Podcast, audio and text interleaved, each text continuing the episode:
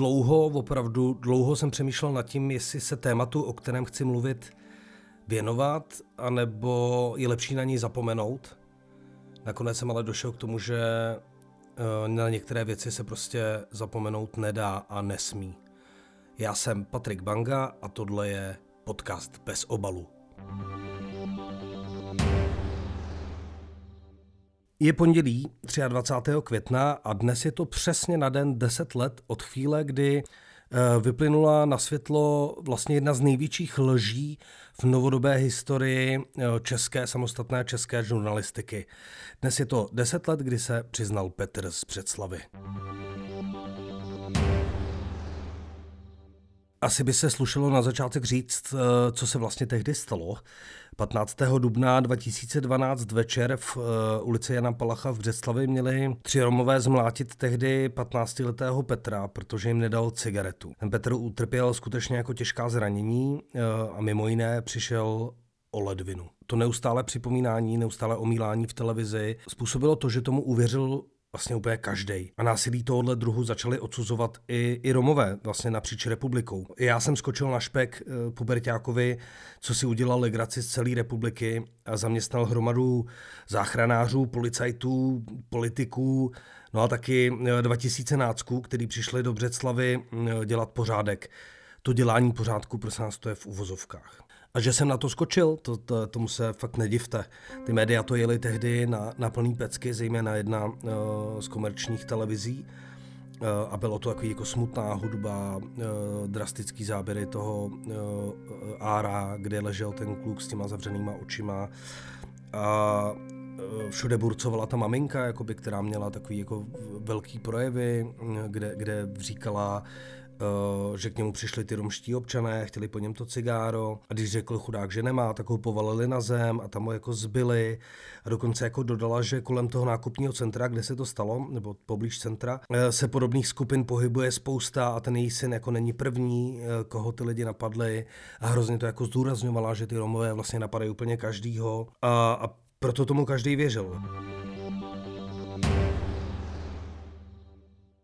Na to, že by to mohlo být všechno úplně jinak, mě uh, paradoxně přivezl, přivedl uh, břeclavský jezuita, který se jmenoval Marek. A s tím jsem se tehdy sešel uh, vlastně poblíž toho místa, kde se to mělo stát ta bitka. A on mi tam jako vyprávěl o tom, že ten eh, klučina vlastně není tak svatý eh, a není tak bezproblémový, jako ta máma eh, v té televizi a ty kamarádi ho popisovali.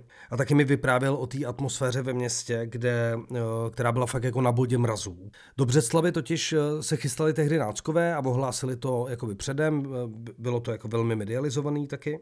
Asi není potřeba připomínat, že Vandas eh, a ta jeho parta chodili tehdy úplně všude, kde se mohli zviditelnit a tohle se jim teda jako opravdu moc hodilo. Prostě tam školy vyzývaly jako romské rodiče, aby neposílali děti do školy třeba. Jo. Tam děti zůstávaly zavřený doma a báli se chodit ven, myslím, jako romský děti. No a v obchodech samozřejmě odmítali eh, obsluhovat Romy a třeba v kavárně já jsem tam nedostal kafe. Prostě mě hodili do jedné skupinky a nazdar.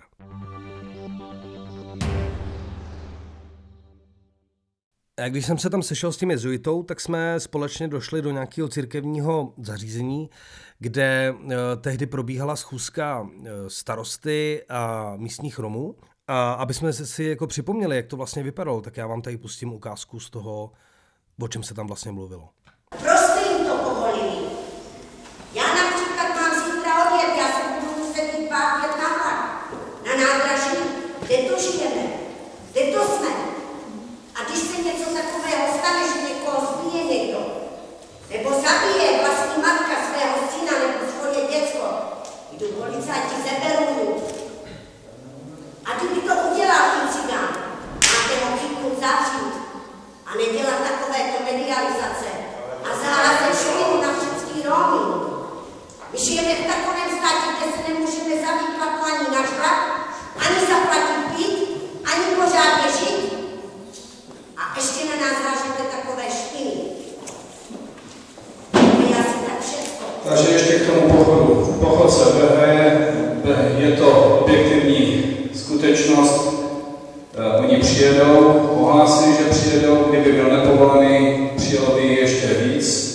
Užili by se to ještě víc, my naší povinnosti udělat všechno pro to, aby se vám nic nestalo. stalo. Rozumím tomu, že jste rozhořčení, rozumím tomu, že se cítíte nebezpečí, ale proto ještě jednou vás vyzývám, nenechte se zítra vyprovokovat. Každopádně s těma protestama nikdo neuspěl, neuspěli ani Romové, ani organizace, neuspěl ani starosta, který vlastně to vyhodnotil tak, že je lepší tu akci udělat eh, legálně, než ji jakoby zakázat. On tam vlastně doslovně říkal, že když ta akce bude zakázaná, tak těch nácků přijede daleko víc. Ta akce proběhla tak, že tam opravdu přijelo 2000 nácků a asi, já nevím, dvě, tři stovky těch nacistů se snažili dostat eh, do, do těch čtyřech domů, kde vlastně v Řeclavě domové bydlí, eh, který byly ve tvaru, myslím, takový podkovy, jako, že, že, to bylo v podstatě z jedné strany otevřený a z druhé strany naopak uzavřený. A tam jsem právě zažil eh, ten moment, kdy se tam opravdu jako takový ty plakající děti, který se opravdu báli, že tam někdo vlítne a že je někdo jako zabije. Jo, což jsem si říkal, že snad ani není v roce 2012 možný, protože to vypadalo jak prostě ve 40. letech v Německu.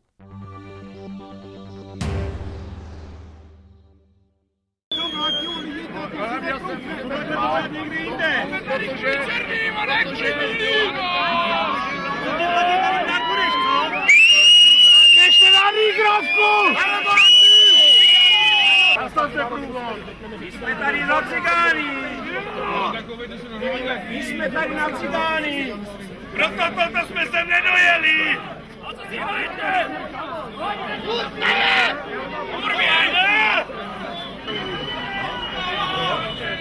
Takže co dělá radnice pro vaši bezpečnost?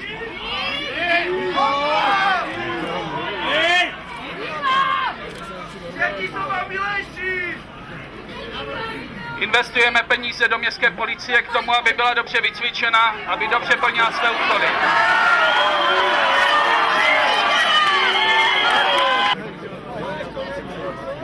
Pojďme na ty negry! Jdeme na ně! Jdeme na ně!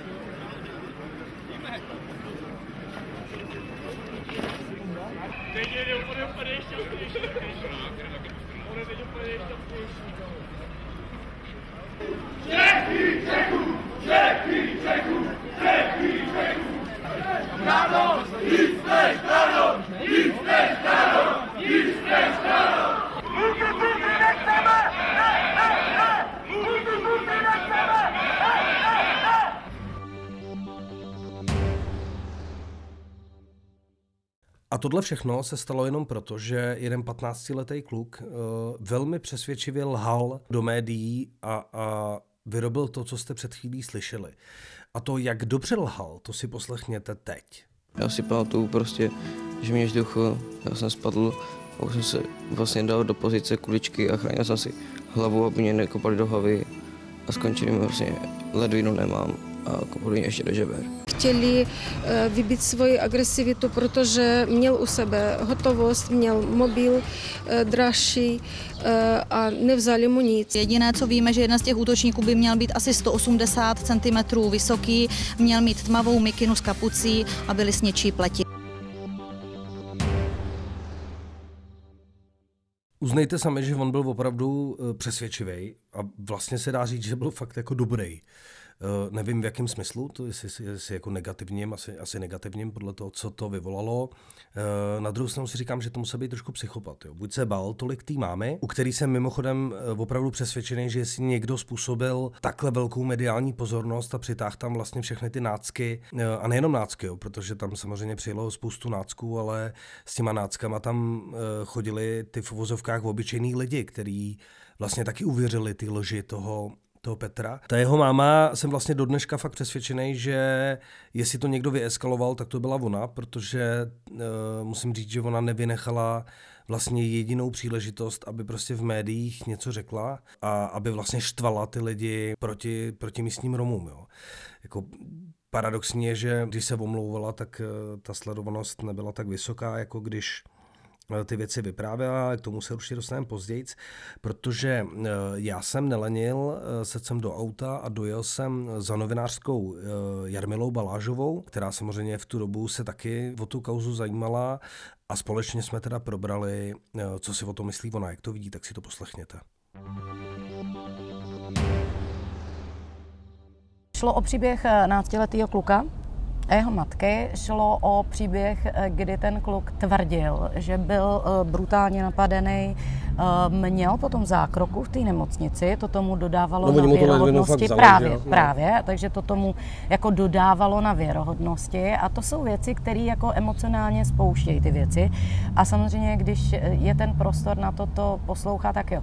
Těžko říct, je to těžká otázka, na druhé straně tak eh, žijeme ve společnosti, kde bohužel dlouhodobý průzkumy veřejného mínění říkají to, co říkají, my jsme nejoblíb, nejméně oblíbení sousedi, nejméně chtění partneři a tak dále a tak dále, to se do toho zračí. Jo, to myslím, jako, že se do toho zračí. Ale že třeba v případě těch seriózních médií, eh, který jindy se snaží proskoumávat ty věci, to nešlo, že jde o tu rychlost, jo, v níž jsou jako taky konfrontovaný.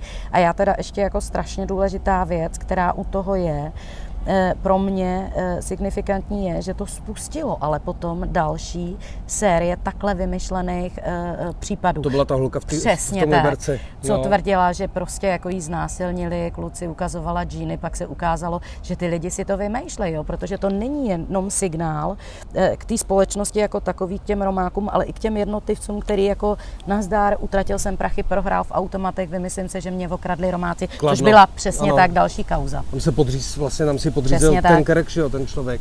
Že tam to bylo až takhle ostrý. No. Co byla ta úplně první věc, která tě napadla, když si se dozvěděla z médií, že se ta, ta věc stala vlastně? No já tím, že jsem novinářka a k tomu Romka a dlouho pracuji s tím veřejným míněním, tak první, co mě napadlo, bylo, co to zase udělá s tím veřejným prostorem, eh, jak se zase jako o nás eh, Romech eh, bude psát. Ale teda musím říct, že jsem si nedokázala ani na vteřinu představit, že ty média to pojedou tak dlouho. Že ten kluk, který mu bylo tak málo a to jeho matka, budou vlastně tak ochotný dlouho lhát v tom veřejném prostoru, což se na začátku ještě nevědělo a že ty média to opravdu pojedou týdny. To bylo neuvěřitelné, že i potom, když tam začaly pochodovat ty náckové, tak eh, prostě to, to se pořád jelo, pořád se to jelo v tom prostoru a musím teda ocenit tu neskutečně dobrou práci eh, policie, která nepodlehla tomu nátlaku a udělala to konec konců. Ty jsi byl v té vyšetřovací komisi a víš, jak neskutečně špatně se těm Romákům v Břeclavi žilo. Já musím musím znovu strašně ocenit eh, chladnokrevnost a eh, velký přínos Aleny Gronzíkové, která byla něco jako mluvčí té komunity. Snažili se to tam ty Romáci opravdu klidnit, neskočit na lep těm provokacím. Bylo to pro ně neskutečně těžký a tolik prostoru, kolik se eh, dalo tomu klukovi jeho mámě a naopak nedalo potom těm Romům a těm romským dětskám, který museli ve strachu být zavřený doma, mě samozřejmě strašně doma, mrzí. Ve sklepech, a ve sklepech, ano. Jako... Ta atmosféra tam byla příšerná. Přicházela samozřejmě zase v nějakém období, kdy se to obecně mlelo, kdy eh, ty projevy eh, stran, který parazitují dlouhodobě na získávání laciných bodů, ukazováním na někoho a my tady s ním uděláme pořádek, ten dělá tohle a tohle, při tom životě nenabízejí žádný řešení a když se podíváš do jejich složení, tak mnohdy jsou dlužníky na daních a různě jako jiné věci ale eh, fakt jsem si nedokázala představit, eh, že eh, ani seriózní média dlouhodobě nebudou poskytovat tu, ten prostor i té druhé straně. Jo. Byť říkám znovu, že po skončení všeho byla reflexe některých těch médií, třeba České televize, která uspořádala tu debatu. Na druhé straně všechno tím skončilo, nikdo se nevěnoval dál tomu, jak už jsme říkali, jak se cítili ty děcka, jo, jestli jako můžou když si někdo vymyslí něco podobného, což se pak opakovalo v jiných městech, jako zase ten emo, ta emoce, kterou mají ty děcka v sobě, jo, a ty dospívající, ty, ty rodiče, který musí říkat, hele, buďte doma radši a nechoďte ven na hřiště, jo, nebo hmm, vás hmm. umlátí, to je přece jako šílený pocit, který potom eh, zakládá eh, jakoby jaksi na tom, jestli teda jako seš dlouhodobě se cítíš i ty, nejenom, že ti to říkají eh, ostatní, jako nějaký rovnoprávný občan nebo ne. No tam bylo zajímavé to, že uh, ta kauza jela třeba 6-7 týdnů v tom veřejném prostoru v kuse a v momentě, kdy se jako ukázalo, že ten kluk si to vlastně vymyslel celý, tak se objevily strohý zprávy a dál už se tím vlastně nikdo nezabýval. Jsem třeba hledal Eh, jestli se někdo zabýval tím, jestli toho kluka odsoudili. Oni ho teda nakonec neodsoudili, protože eh, se podmíněně zastavilo to řízení, ale o tom jsem našel dvě zprávy. Ne, pak už to prostě jako skončilo a říkám, proto hm, jsem zmínila tu českou televizi, která eh, jako jedna z mála aspoň udělala tu debatu, kde se o tom bavili ty odborníci, jo, jak se to mohlo stát a co, co dělat v podobných případech Ale no, co dělat v podobných případech? No, ne, nesnažit co, co se jsme skočit... mohli udělat my jinak? Třeba, no, tak já myslím, jako, že my jako Romáci jako jsme se snažili jako získávat ty informace a tam to bylo tak zapeklitý, protože eh, vyvážit ten prostor, který dostával ten kluk, a e, e, ta jeho máma v tom prostoru nebylo jednoduché, ale jestli si vzpomínáš, tak jsme fakt jako potom jako se snažili jako pídit a získávat ty informace a vyvažovat je aspoň trochu ale eh, když se tohle spustí v té době internetové novinařiny, kdy to jako jedou ještě i sociální média, kdy se do toho vkládají další lidi, známí osobnosti, kteří nabízejí peníze za dopadení toho kluka a tak, tak je to prostě neskutečně těžký jo, v té vřavě. Ale David jako zase přesně, na to narážím. Korun jako... na, to, na to narážím, uh, uh, ale tam prostě jako jde o to, že e, já chápu, že média, jsme novináři, že jo, tak to víme, jsou pod obrovským tlakem toho e, e, e, i v té konkurenci těch ostatních Tý médií, tak jako jít rychle, rychle a tam si to jako nemáš kdy ověřit, ale no, tak jako bej trpělivější asi. Někdy eh, ke konci dubna potom přišel starosta Břeclavy s tím, že přijmou dalšího romského asistenta, protože oni už tam jednoho měli. A taky se nadspali hrozný peníze do kamerového systému, který se opravil. A myslím, že to dělal proto, aby jako uklidnil tu břeclavskou veřejnost, což se mu neúplně dařilo, protože tam prostě ta situace byla fakt napjatá. Potom 3. května vlastně toho Petra z eh, pustili z nemocnice. No a pak přišel vlastně 11. květen, kdy my jsme poprvé zveřejnili uh, tu zprávu o tom, že existuje víc vyšetřovacích verzí. Tohle všechno vlastně trvalo až do toho 23. května, kdy uh, těsně předtím, než uh, šel ten Petr na detektor lži a tři jeho kamarádi, tak se vlastně konečně přiznal. Ten Petr si to udělal vlastně tím, že se dobře pamatuju, tak eh, cvičil někde na zábradlí v paneláku, předváděl se před eh, kamarádkama a prostě propadl o patro níž a u toho prostě se trefil do toho zábradlí a způsobil si ta zranění. A vlastně se domluvili s, tou, s těmi kamarády, který tam u toho byli, že mm, to neřeknou, protože uh, tušil, že by z toho mohl být nějaký průšvih od té jeho mámy. No a všechno tohleto vlastně se stalo jenom kvůli tomu, že on se vlastně bál mámy. A nebo to byl notorický lhář, to já prostě neumím říct. Každopádně 23. května vlastně se to zveřejnilo.